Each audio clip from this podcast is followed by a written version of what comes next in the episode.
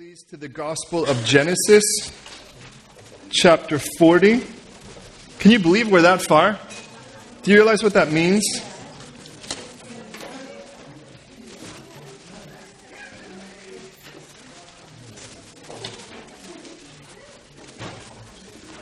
It means we're 10 chapters beyond this, away from the end of the book.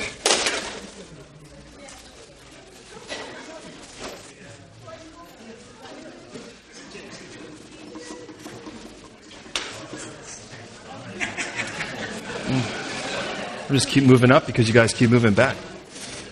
Uh,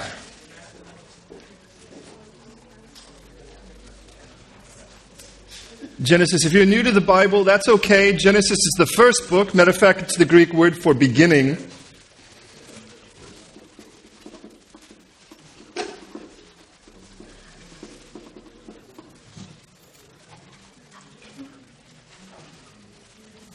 Will you please read with me? Actually, let's stand while we read just because we can, I suppose.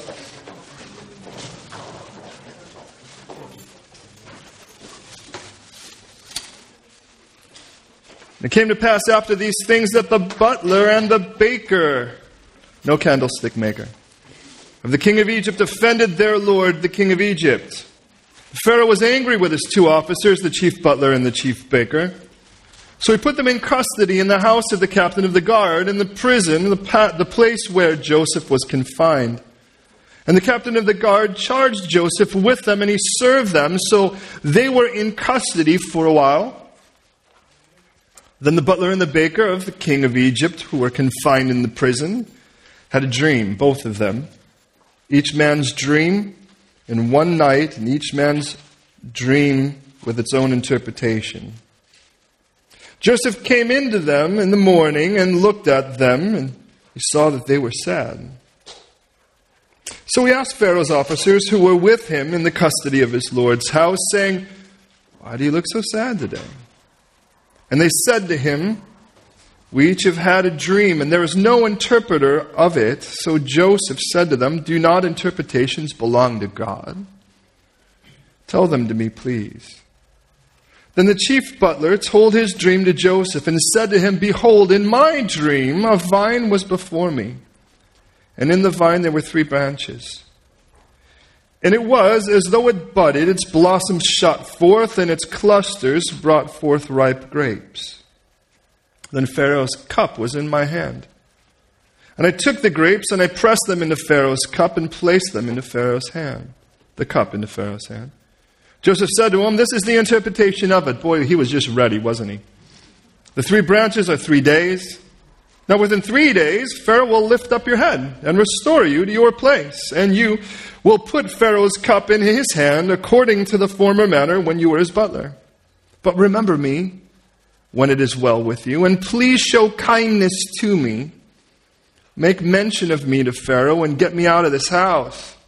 For indeed I was stolen away from the land of the Hebrews. I also have done nothing here that I should be put into this dungeon. When the chief baker saw that the interpretation was good, he said to Joseph, I also was in my dream, and there were three white baskets on my head. In the uppermost basket were all kinds of baked goods for Pharaoh. All the birds ate them out of the basket on my head. Joseph answered and said, this is the interpretation of it. The three baskets are three days. Oh, good. Within three days, Pharaoh will lift off your head from you and hang you on a tree, and the birds will eat your flesh from you. Ugh. Notice he doesn't say, Remember me in three days. now it came to pass on the third day, which was Pharaoh's birthday, that they made a feast for all of his servants. Isn't that nice of him? He made a feast for all of his servants. And he lifted up the head of his chief butler and the chief baker among his servants. He restored the chief butler to his butlership again, and he placed the cup in Pharaoh's hand. But he hanged the chief baker, so Joseph had interpreted to them. Yet the chief butler did not remember Joseph, but forgot him. Oh, man. Pray with me, would you please? What a gift, Father, it is to go verse by verse, chapter by chapter through your word. Here we are now, 80% into the book of Genesis. We're finding you, Jesus, in every chapter. And here we are, Lord, seeking for you to speak to each of us. Lord, you know our native tongue. You know what our heart is ready to receive and isn't. You know what our ears could hear and our eyes can see and what our minds can grasp and what they can't. But God, by your Holy Spirit, anything is possible. And so, God, I pray today for everyone here, myself included, that we would have so much fun in your word. That your word would burst open and come alive in such a deep and meaningful and personal and real and powerful way that every one of us will find ourselves going, Wow, God, you are so wondrous, so good, and so mine. Lord, if there be any who have yet to know you within the sound of this voice, let today be the day of their salvation. And here we are, Lord, seeking your face. Oh, Lord God, please minister to each of us. God, immerse me, please, in your spirit that I would disappear and you would be seen. Fill me to overflowing that through me you would torrent your ministry. And speak to each of us, God. Speak fluent us by your Holy Spirit interpreted in our ears in a manner which every one of us can grasp. And in that, Lord, now have your way. We commit this time to you. Lord, be exalted as we praise you. In Jesus' name. Amen. Please be seated. I would say today, as I would any, please don't just believe me. Don't just assume it's true because I say so. Search the scriptures. Take that beautiful book in your lap and from it test all things as Scripture says. If you remember last week, Joseph was given a vision, a couple of them ultimately, because God was with him. Those visions weren't well received by his brothers, but God was with him. He was disdained, betrayed, and sold off, but God was with him. He was taken from his father, but God was with him. He was sold to be a servant in a pagan home, but God was with him. He was given favor by that boss because God was with him. He was sexually harassed and accused of rape, but God was with him. He wasn't killed because God was with him, but he was jailed, but God was with him. He was given favor with the jailer because God was with him. He was made responsible over those that were in the jail because God was with him. But that is not a fantastic comfort when you're in the dungeon, is it? At a moment like that, you better really realize that God is with you. Now, here's a quick quiz for you for a moment. I want you to go back to chapter 39. I want you to tell me the official title of Potiphar, the man who could have killed him, should have killed him, but instead sent him to prison. What do we read in chapter 39 that Potiphar was called? What was his title? Yeah, awesome. Is it, in, for those of you who are familiar with language, is it a definite article or an indefinite article? Some of you look at me blankly. What is it? Definite. Here's the difference. Definite means the, the one. Indefinite means a, a one. God is the God, the Savior. Definite article. He's definitely the one. Indefinite means he's a God, he's a Savior, but that's not what Scripture says. Notice it says that Potiphar was the captain of the guards. He wasn't a captain of the guards, he was the man. He was the one in charge. He was the one responsible for keeping people from killing Pharaoh. He was the one who was human resources, in charge of hiring and firing. He was the one to make sure that everything went smoothly. He was, in essence, the second most powerful man at the time in Egypt, the most powerful kingdom in the world at this time. Joseph was a kid with a fantastic calling. He was a kid who was given visions of greatness, not delusions of grandeur, but visions of greatness. God had called him, though Joseph still has yet to discover what it is that God had called him to. He knows it's more than normal, he knows it's more than ordinary, it's extraordinary.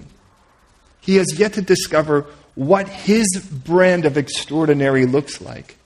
Much like all of us. We have much yet to discover of what your extraordinary is. The route to extraordinary is the least reasonable or logical that we could possibly find. If God were to stand before James on his bed tonight and say, James, I've called you to greatness, not because you're wearing a Superman shirt, just because I'm calling you to it. James, like most of us, will probably connect dots that God never asked him to connect. He'd say, I dance. I'll probably be the best dancer. I've got that million dollar smile. Maybe I'll become maybe I'll become the next actor with Emmy awards and all these particular things. Dots that God never said. And imagine if a moment like that, the next thing you know, J- James is kidnapped and sent to the middle of Zimbabwe.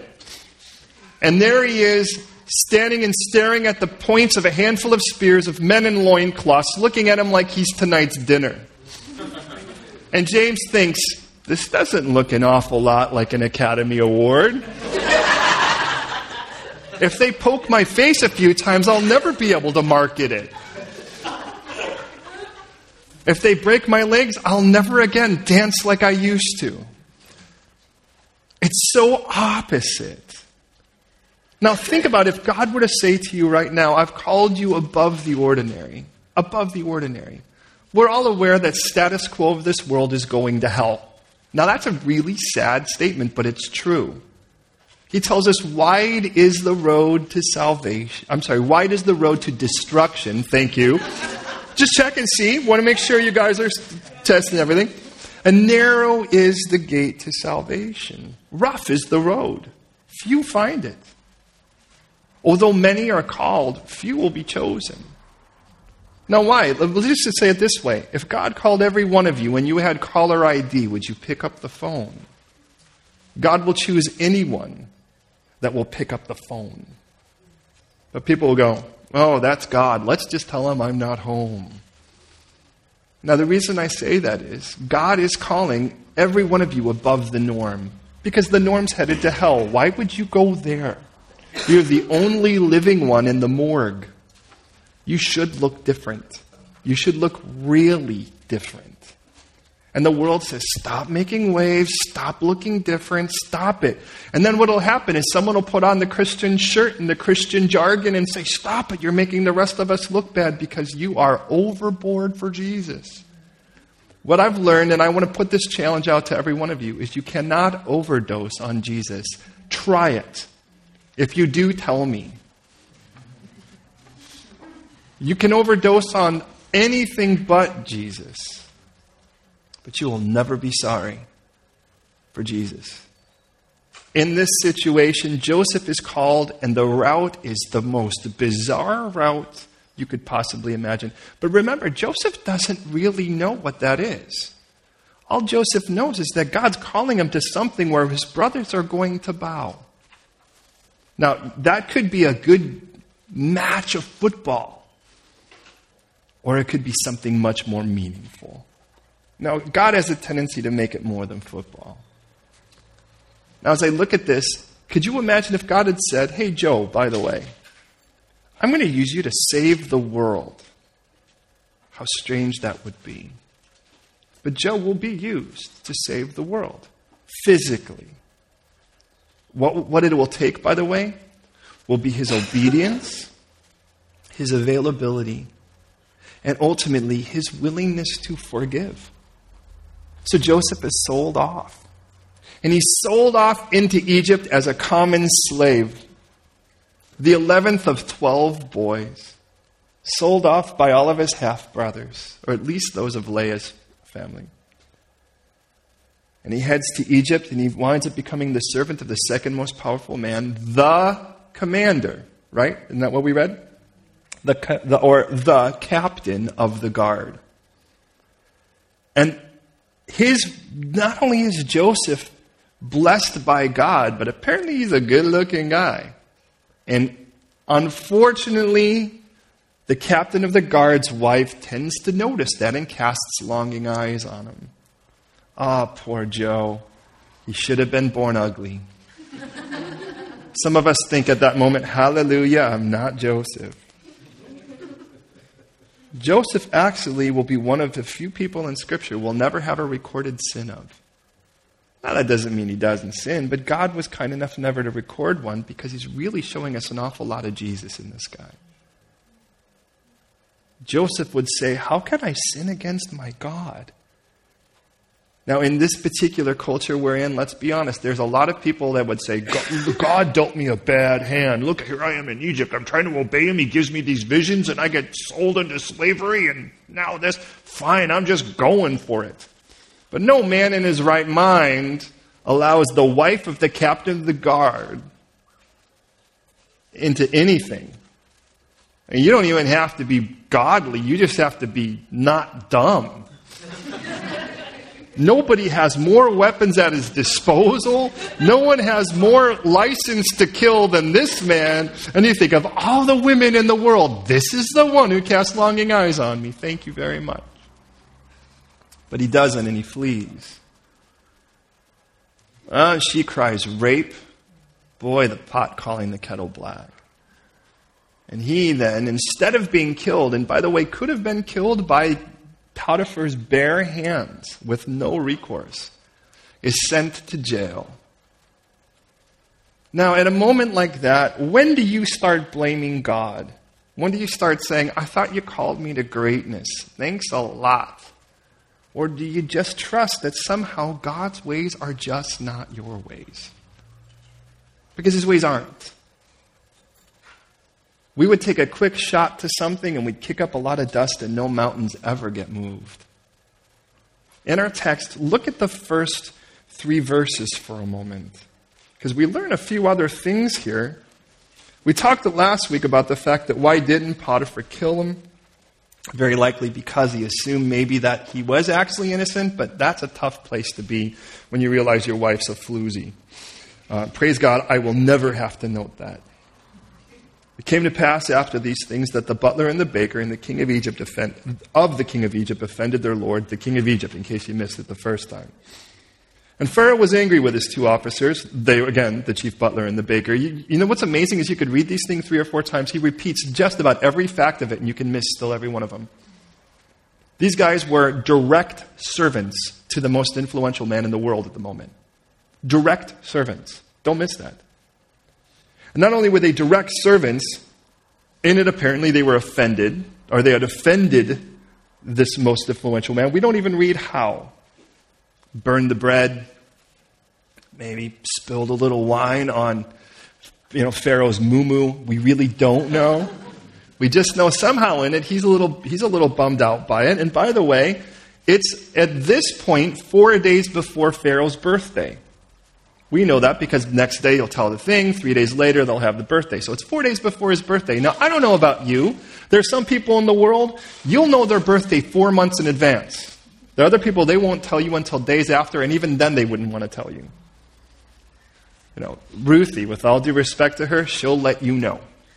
She'll let you know that May is saving up May for the end of May for her birthday month. Birthday month, by the way, in case you missed that. Bless that girl. What do you think happens when you're Pharaoh? You start receiving dignitaries a week in advance because they're going to stay at your place. We know that the same thing happens, by the way, with Herod, if you remember. It has a big party. It lasts at least a week long, at least traditionally, that would be the case. And that's just a week of just getting wasted. Nonetheless, this is one of those moments where four days from now is Pharaoh's birthday, and two guys are sent down to prison. And, and, and in this, would you think these guys are going to be extremely influential? And here's this the first point as we play into this. On the road to God's extraordinary, hear this, on the road to God's extraordinary in your life, He's going to put people in your life that you have no clue how influential they will be or won't be, and when they will be influential. It could be someone you're like, wow, two people that offended Pharaoh. Would you really think at a moment like this, these guys are going to be somehow, at least one of them, somehow party to what God's going to do to propel me to a place to fulfill the call He has in my life? But that's what we have here. Notice, by the way, verse 3, very eye opening. He put him in custody in the house of the captain of the guard in the prison, the place where Joseph was confined. Wait a minute. Where is the prison, beloved? In the house of who? Potiphar. Notice it says the captain of the guard. We already know from the last chapter who that is. Get this when Joseph was put in jail, it was in the same house where the floozy cast herself at him. Don't miss that. It's like basement time, only worse. It wasn't like he had to parade him across any part of Egypt. He just went, You're going down. And it was like four steps away. Not a long walk. And I wonder what that would be like to be put in a place, no windows. Dungeons are traditionally a place that are stinky and rotten. There's no sewage. You just poop where you have to. Forgive me for saying it, but the point's simple. It's dark and it's stinky, and you can hear voices of the room up above you, which would be Potiphar and his wife. What an interesting thing to hear while you're down there. You want to be in this place? You want to sign up for Joe's life? And there he is thrown there. And interesting, it happens to be in Potiphar's house. And notice in verse 4 it says, And the captain of the guard charged Joseph with them. Did you get that? Potiphar looks at the guy that had been charged by his wife to make the moves on his wife. And he says, Hey, buddy, um, hey, Joe, I'm going to leave you with these guys. These are your responsibility now. Does that tell you a little bit about his relationship with Joseph at this moment? Tends to be a little bit more friendly than I would expect, unless he really hated these guys and thought they were irritating. More than likely, he did this because he actually trusted Joseph. And what would it be like to be the guy that threw him down in the jail and then recognized that the jailer says, This guy's a really amazing guy. And, and Potiphar, by the way, the jailer would have to then account to who? Who's his boss? It's Potiphar. So the jailer has to come over and give a report. And he's like, Hey, I just want to let you know the guy you sent down here, thanks. This guy's a really good guy. He's a, and imagine Potiphar would be like, Yeah, yeah, you're right. So what'd you send him down here for again? Well, I probably shouldn't tell you. What a rough thing. And here is Joseph now. And notice, it's like, oh, this is this. And here's the thing don't miss this. This looks like a really convoluted sense of excellence. It's a strange place to be excellent, but you're being excellent even here. Joseph was a good floor scrubber or a good soup maker or a good house runner or whatever it was with Potiphar before that point. He did it well, whatever it was. Whatever it was. He didn't toss out shoddy stuff just because he disagreed with them. What he did was, whatever it was, he was going to do it well, including being stuck in a prison. And where do you stop doing well? Where's the point where you go, well, forget it, man. Why would I do well in prison? There's nothing to do well here but bang your cup against the rail and moan. Or is it like, look at, you know what's strange is, according to this, Joseph, what we'll find is, is God calls him excellent, serves them. You're tossed in a place, everybody's got a handful of tattoos that all say killed a handful of people with marks and a whole bit and all that. And he kind of comes in, everyone's hairy and ah, like that. And he looks and goes, Hi, hi guys, I'm here to serve you. Think about that for a minute. Joseph now all of a sudden gets elevated to a place and you go, wow, look at, maybe, th- listen, maybe this is the greatness God has for me. He has no clue how radical his life is going to become two years from now. But there are going to be times in your life, if I could just dare say, where you'll go, you know what? This is, this is good enough. And it's not. It's just good enough for the moment. Listen, I was raised in a neighborhood where, well, it was, let me just say it the best of it, it was rather sketchy. People dying was a very common thing. Whether it be beat to death or stabbed to death or shot, it was just a common thing in our neighborhood. And it wasn't like you built, ever really built a close friendship with someone because, to be honest, you really never knew whether you would know them tomorrow. I can tell you of several situations where I've watched friends die in my hands, whether it be out of their own blood or whether it be out of something worse. I know what it's like to have to say goodbye and to be honest, to be the last face of a person that I knew quite well before they passed on. And when you live in that kind of neighborhood, to be honest, there really is no other world out there. You really don't think, wow, there's probably a place where people love each other, or there's a kindness, or this is what a family really looks like. To be honest, you just don't even think about those things. You just survive. It's what you do. You just survive. You're just kind of happy that someone isn't knocking at your door. And those moments when they do, you feel rather fortunate that somehow you lived through it.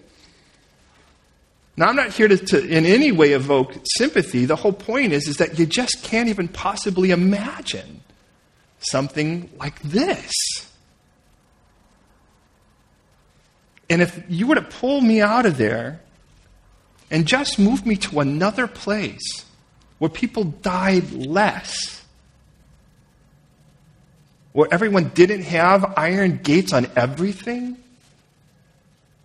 I'd say this is the best place ever because, in all honesty, it was. But to move from that to something beyond that. Now, I had no concept of Christ, friends. But to move to a place where, where you could have a family and not just children that call you daddy or a wife that calls you honey, but, but a family like this? This is so far beyond my rich imagination. And the crazy thing is, we're still en route. And there are times in your life, to be honest, where whatever the bondage or the horror of the moment is, just to get out of that would just appear to be enough. You're like, all right, Lord, this is good. We can stop here. And God says, You have no clue. God knows where you're going. You have no clue. You're just happy to be out of the last place. And you get to this point and you're like, This is, this is it, right?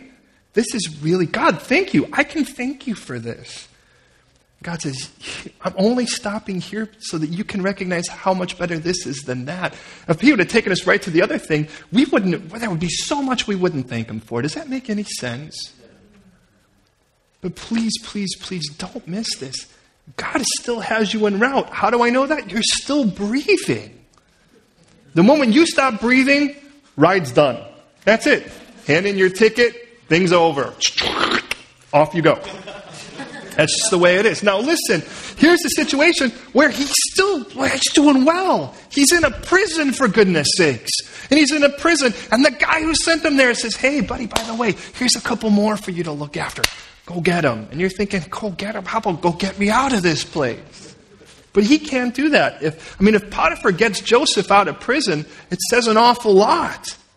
I mean, you know, all of those tribunes and the Sun would do a whole front page article on him about, oh, the secret life of Potiphar's wife, you know, that kind of thing, a six page expose. And, and he knows that, and so he's got to still sort of play this whole thing to kind of keep his thing down. And as a result of one man's pride, another man stuck in prison, innocent, and when this happens, two guys have dreams. Now, these two guys, again, we don't recognize whether they're going to be radically influential or not. All we know is these are two guys that have offended Pharaoh. And so they both have these dreams, and Joseph comes in, and I want you to notice a couple things here. Joseph comes in and he notices, and he notices prisoners that are sad. Is that a weird thing? Wouldn't you think every prisoner would be sad? Happy to be in prison. Yeah. All right. Well, I mean, wow, you two are really different. Everyone else is on the chorus line, and look at the two of you. What could make a bunch of people not so sad that a couple sad guys would stand out? Could it be Joseph's service? Now, look at whether we like it or not, we're going to be living in a place that's going to challenge you for the rest of your life on earth it's a cell, it's a holding cell. But aren't you thankful you're doing temporary time here? Jesus has come according to Isaiah, and he made clear because he quoted it at his sort of coming out party there in Nazareth, where he says, Look, I have come to declare freedom to those who are in bondage, release to those who are in prison. Jesus says, The man, the moment you sin, you're a slave to it, like it or not and I've come to declare freedom. Who wants out? So here's Joseph in this situation, very similar to manner. He's serving these people, and he looks at these two guys he's been serving. We don't even know how long they've been in there, but it appears, at least at this point, let's just say it's the next day. And, and with that, he looks and he goes, Wow, you guys look sad. And you could think at a moment like that, be like, I'm in prison, hello? But now it's like, you know, I, I had this dream and it kind of freaked me out. Now, I don't know about you, but having a dream that I got a cup back and I'm giving it back to the Pharaoh? Well, it's interesting because throughout Scripture, God allows dreams in some cases to really, and we'll find it with Daniel, be very instrumental as well. We'll find it with Nebuchadnezzar. And by the way, he's going to use dreams, by the way, to propel Joseph back in this situation. Joseph's in a rough place. We can all agree with that. We wouldn't envy to be in his spot at the moment. But in that, he goes and he goes, Well, don't interpretations belong to God? Why don't you tell me? Now, I love the fact that Joseph is so confident in the Lord at this moment that he's, by the way, first of all, he's not going to take credit himself. Did you notice that? He's not going to go, well, check it out. That's my gift. My gifting is interpretation. You came to the right guy. Which, by the way, some of us might be tempted to do at a moment like that. Because after all, man, anything you could do to propel yourself out of this dark place would be, and maybe you're in one of those dark places right now. But he says, you know what? God, He can take care of this. I am fully convinced if I can take this to the Lord, He can handle it. And by the way, at that moment, he just plugged himself into eternity. So much so that Joseph doesn't go, when he hears the first dream, he doesn't go, hmm, let me go seek the Lord for a moment and I'll be right back. I'm going to go fast for a few days. Because if he had done that, it would have been too late. Think about it. The Lord knew this needed immediate interpretation because God gave it to them right now. So he's like, wow. Well, here's the idea. Don't miss this. There's a cup, and that's what you dreamt. And in three days, like those three branches, those three days, within three days, that cup is going to be restored. That cup is going to be restored. And that's good news. You will be lifted up. You'll be lifted up. Three days, in three days, there will be a lifting up. And in those three days, not only will that be a lifting up, that cup will be restored. And he says, Ooh, that's good. So the second guy goes, Ooh, that sounds pretty darn good. Well, let me tell you about my dream. Now, I guarantee he probably, well, I guarantee he did not want to hear the interpretation Joseph was going to give him. But I want you to recognize the one thing Joseph, the one request Joseph made of the butler, who, by the way, is just the servant. He said, Hey, when things aren't so rough for you and you're where you belong, could you remember me, please? Can I dare say it's the biggest problem in my walk with Christ? Maybe yours too. You may hate the dark place you're in if you feel like you're in one. By the way, if you're the light of the world, you'll never in that kind of dark place because there's no darkness that can exist around you as you live with the light of the, of the Lord. But you may feel like at the moment things just aren't really as jovial and colorful and everything's sort of in sepia at best and you're just kind of making it through and you're just like, I really wish this was much more like a musical and not like a tragedy from Shakespeare, you know, and at one moment like that and you're just like, God, I just really, this just doesn't seem like it's what I thought it should be at this moment. Listen, if you get one thing out of this today, Nothing is more important to the Lord than your relationship with Him. Nothing. And nothing else operates Him like that. Nothing moves Him, just, nothing sets His priorities more than your relationship with Him. Now, here's the question When are you closest? If you are closest in your sickness, why would He ever make you well? If you're closest in your trials, why would He ever pull you out of them? We tend to think, well, God just wants you healthy and wealthy and wise. Look, God wants you, period. Everything else is either, it either brings you to Him or takes you from Him. Does that make sense? And that becomes the problem when we want to argue with God about things He uses to keep us in His lap. No. Joseph's request, might I just say, is Jesus' request to you. If you're in one of those rough moments right now, either you're clinging with God or struggling, you'll end up clinging with Him if you actually belong to Him. But He's like, look, at if I take you out of this, will you remember me, please? Because if I pull you out of this and you don't, I've done myself a disservice to help you the way you ask. Does that make sense? When, my, when one of our children says, I would really like a this or I'd really like a that, Interesting, my youngest really wants this Wii game. And she's just, and she sort of spikes every fourth conversation with a little word or two about it, you know. She's smart enough to know how to play dad. Well,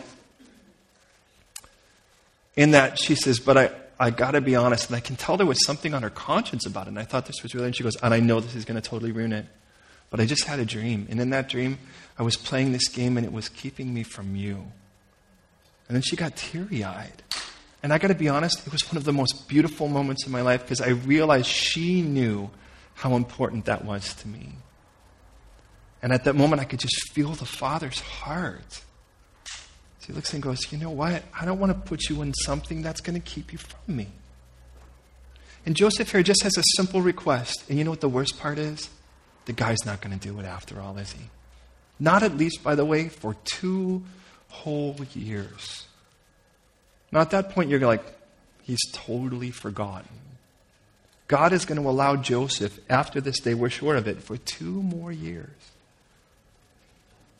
When do you go, that's enough? I'm done. I'm done with this being good thing.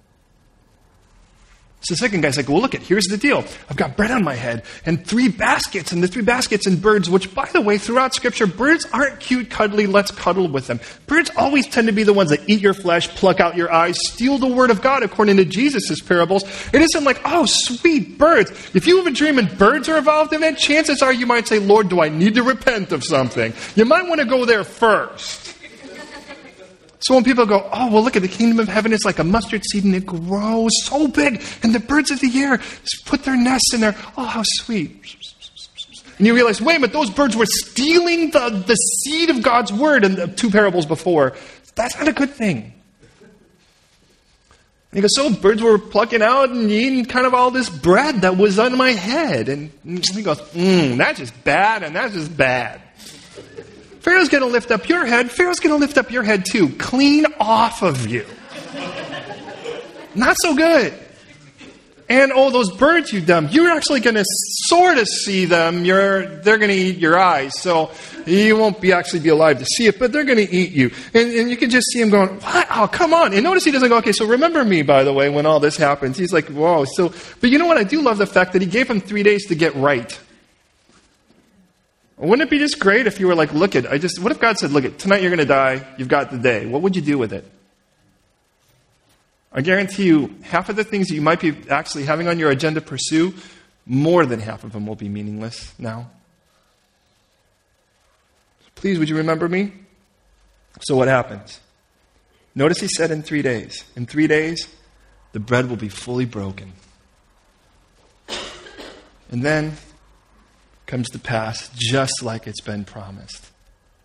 Now, let me just dare say this as we wrap this around, believe it or not. Throughout Scripture, there are two cups and there are two breads.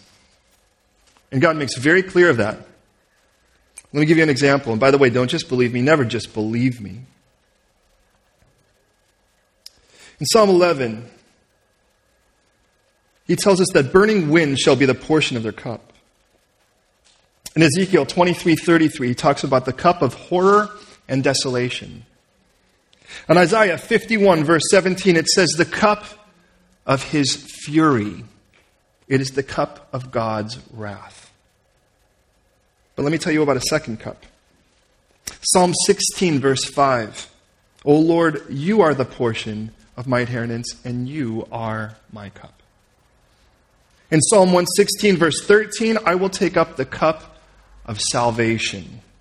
In Jeremiah 16, verse 7, it's called the cup of consolation. Now, if the two cups were set before you, you'd be an absolute idiot not to take the second. We all can agree with that. Here's the problem we have no right to it. We have all earned the first.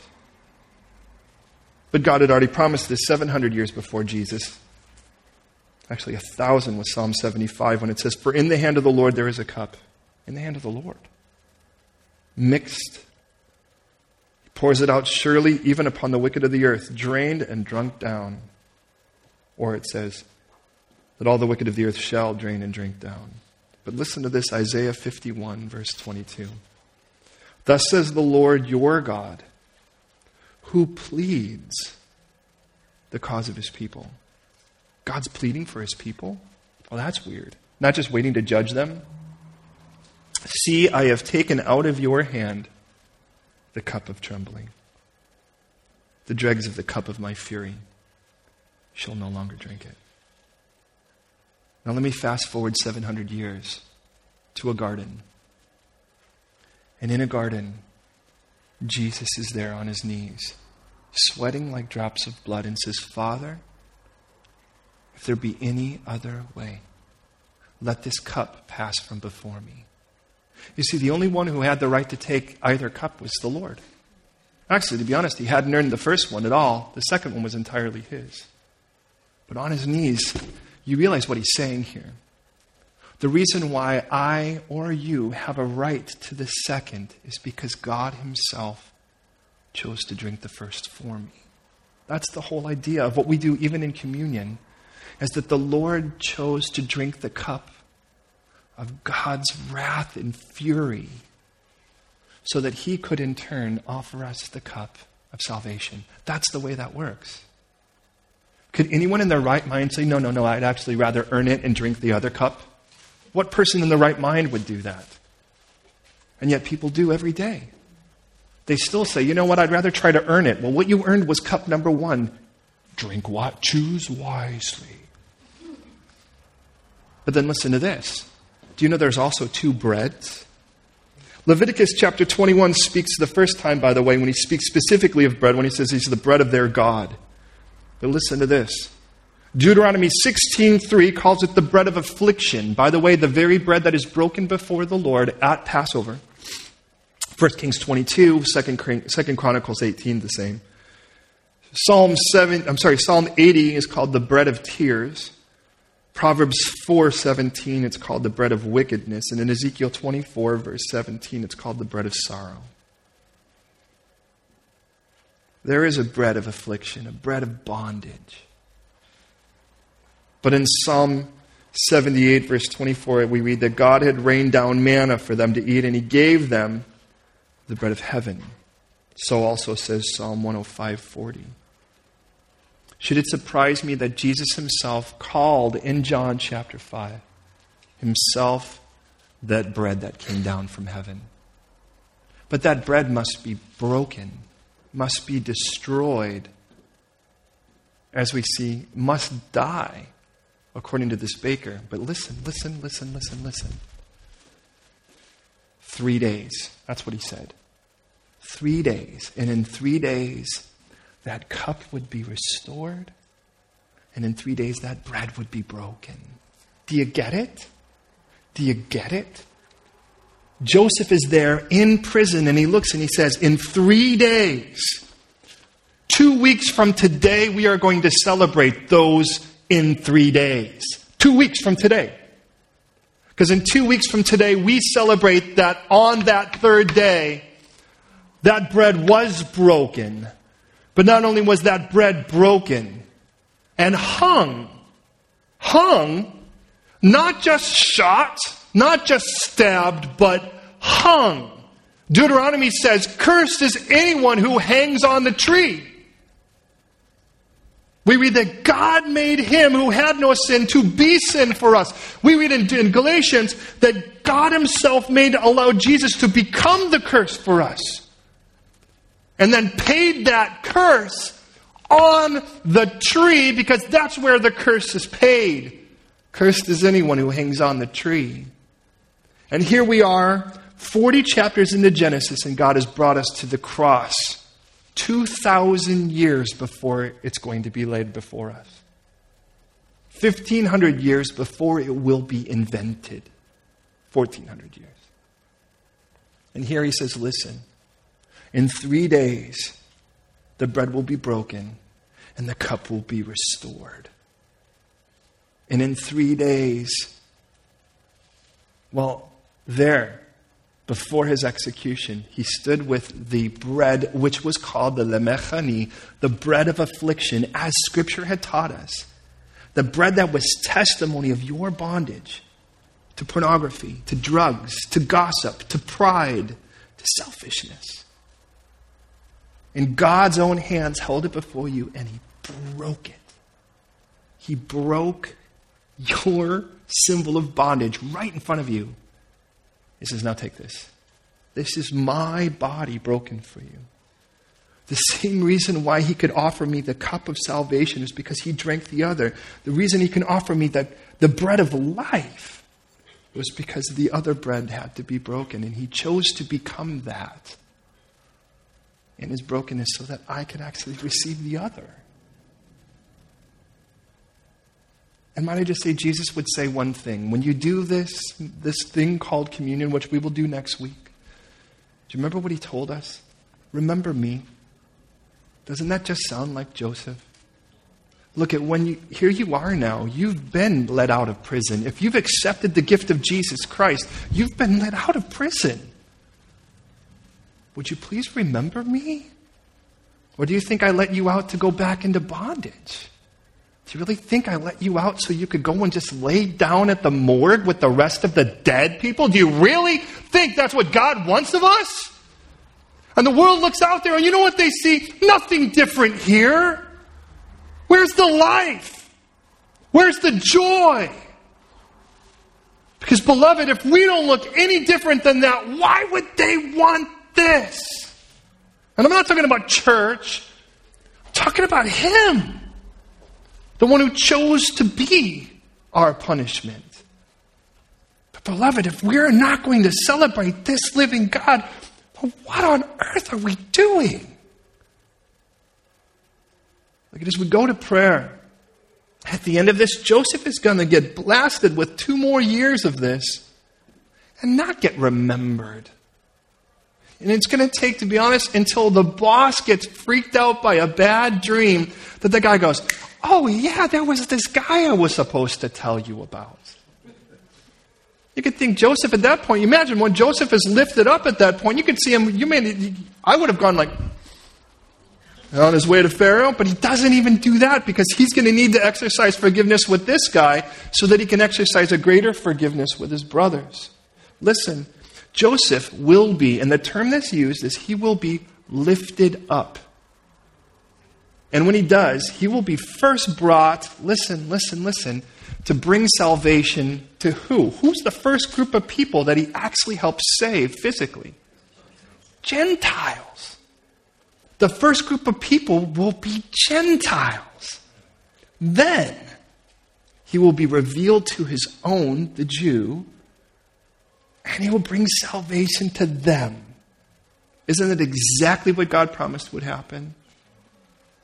Now, as we go to prayer, I want to ask you something.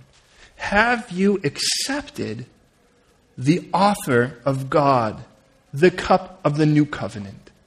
not the cup of wrath. You've already earned that. Jesus says, I drank that so you don't have to. Why would you want that?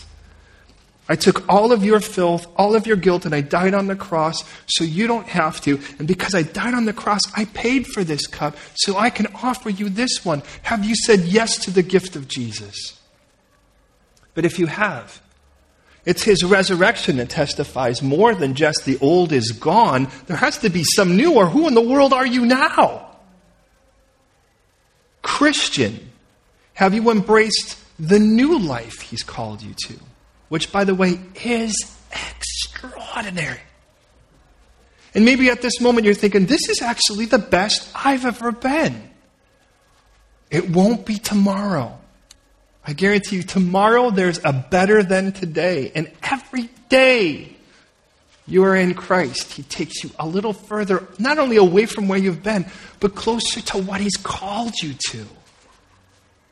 I can hardly wait to see if the Lord tarries five years from now. We can all laugh and think of how crazy we were here now and how far He's taken us. We can say, Remember when we sat in that nursery and the Congolese church screamed loud enough for us to hear them and we wondered if our kids were okay? While we sat here, while that guy ranted and raved, hey, may the Lord, if He tarries 50 years from now, may I have more energy than I do today and may it all be natural and not induced by Red Bull or whatever. But, you know, and may it be that we can all still say, Yes, yes, with Christ. Better today than yesterday. Man, if the best years you have are behind you, why doesn't he kill you? Do you really think he takes you to the top of the hill and says the rest is a roll down? So we could all talk about, let me tell you how good things were back then. God doesn't want us doing that. That's a monument at best. That's not a movement. And I believe He wants to save London, and I believe He wants to use you. Now, how He wants to use you, that's actually something we're all going to discover. The, the question is are you willing to hop on the bus and to enjoy the ride? Or are we still busy pressing the button going, yeah, this is good enough, this is good enough? It's the Lord's going, hey, hey, hey, hey, this is not good enough. It's only good enough for the moment. Christian, and it's time for us to embrace the new life, the one that celebrates the living God. That does more than go, I think there's something I'm missing today. Remember me, please. Will you pray with me? Oh God, thank you so much for this chapter. God, thank you so much that somehow in the midst of this, there's a guy who sought excellence in a prison. He didn't try to blame you. He didn't surround himself with other people that talk about how he had to forgive God, forgive you, God. He didn't have any of that. What he had instead was that he had some kind of intense, amazing relationship with you. Though of all the people in Scripture, we don't read once that you've actually appeared to him. I mean, you've given him visions, but there's nowhere where you sat on his bed or, or he saw some amazing escalator between here and heaven, and, or, or somewhere down the line he saw some angel with his sword drawn or any of that. He just gives these visions. And there's nowhere where we even read that he even audibly has to hear you go, Joseph. And as I think of how many times we want all of that, and this guy had none of that, and he still loves you. Forgive me, God, for trying to make you do something dog and ponyish just so that I'll say, oh, there you are again. God, I, I, I, I want a greater faith than that. A deeper passion, a more meaningful understanding. And for a world that's just dying for lack of evidence, would you please make us the evidence you desire for us to be? For every Christian, myself included, God, I pray that we would do more than remember you, that you would be the first thought on our mind, as you are the first love of our life. You would be our consuming passion, and that there would be no one that would influence us to cool, to lukewarm, when you desire for us to be hot for you. Oh God, please, please, please make us everything you intend. And in that, God, I just pray right now for every believer here, myself included. God, please transform our lives into one that what you have for this day may it be the best it's ever been, but make tomorrow even better. And God, that we could look back a year from now and recognize the new neighborhood you put us in is even infinitely better. And that's including, Lord, the way you develop our fellowship. Oh, God, make it something so profound that every day we see it better make us more influential, more fruitful, more meaningful. But right now, while Christians are here, thanking the Lord, thanking you, Lord, for the broken bread that you chose to be, for the cup you chose to drink. If there be anyone within the sound of this voice who isn't sure that they have or is sure that they haven't accepted the gift, of Jesus the Christ, who drank the cup of our guilt, of the Father's wrath, who chose to be broken that we could be made whole, and was lifted up, resurrected, just like you promised, Lord. If there be anyone within the sound of this voice, Lord, right now, by the power of your Holy Spirit, convict them profoundly. Convince them absolutely and if that be you right now, I'm just going to pray a simple prayer and I ask you to listen. And if you agree with this prayer, I ask for you to say amen at the end. And what you're saying is, I agree. Let those words be my words. So be it in my life. And here it is God, I confess to you, I'm not perfect. I'm broken. I'm, I've failed. I'm guilty. And if your demand is perfection and not just someone good, well, then there's no way I could stand before you on my own merit. I have earned the cup of your wrath. And yet, Lord, you desire my fellowship so much that you would desire to drink my punishment, put it upon yourself, so that I could be brought to a right relationship with you, that all my guilt could be paid for in full. And Jesus, if you were really willing to die like that for me, well, then I accept your offer to replace my guilt with your innocence. I would be a fool to say otherwise. And I realize all that you've done up to this point, though I may not fully understand this side of heaven, you have been working hard to put me in a place where I would be brought to this choice. So thank you for maneuvering me to this simple yes. But also, because Jesus, you rose from the dead, you offer me a new life, free from the bondage that I've come from pulling me out of the kingdom of darkness and the power of darkness into your arms. And so I say yes to the new life, the resurrected life, one that is called into extraordinary and greatness and magnificence, whatever that magnificence is. And I won't even try to tell you how to go there, although I probably will somewhere down the line. But Lord, I'm going to try to trust you in this, that wherever it is, you know where you're going, and, and you never have to check the map. So, Lord, I'm going to trust you. Increase my faith to trust you even in the places where I think I should grab the wheel. And in that, I just want to say, yes, make me the new creation you intend. As I surrender myself to you, Father, make me yours. Now I surrender myself to you, accepting the gift of Jesus and the new life you offer at his resurrection. I am yours. In Jesus' name. And if you agree, I ask you to say, Amen.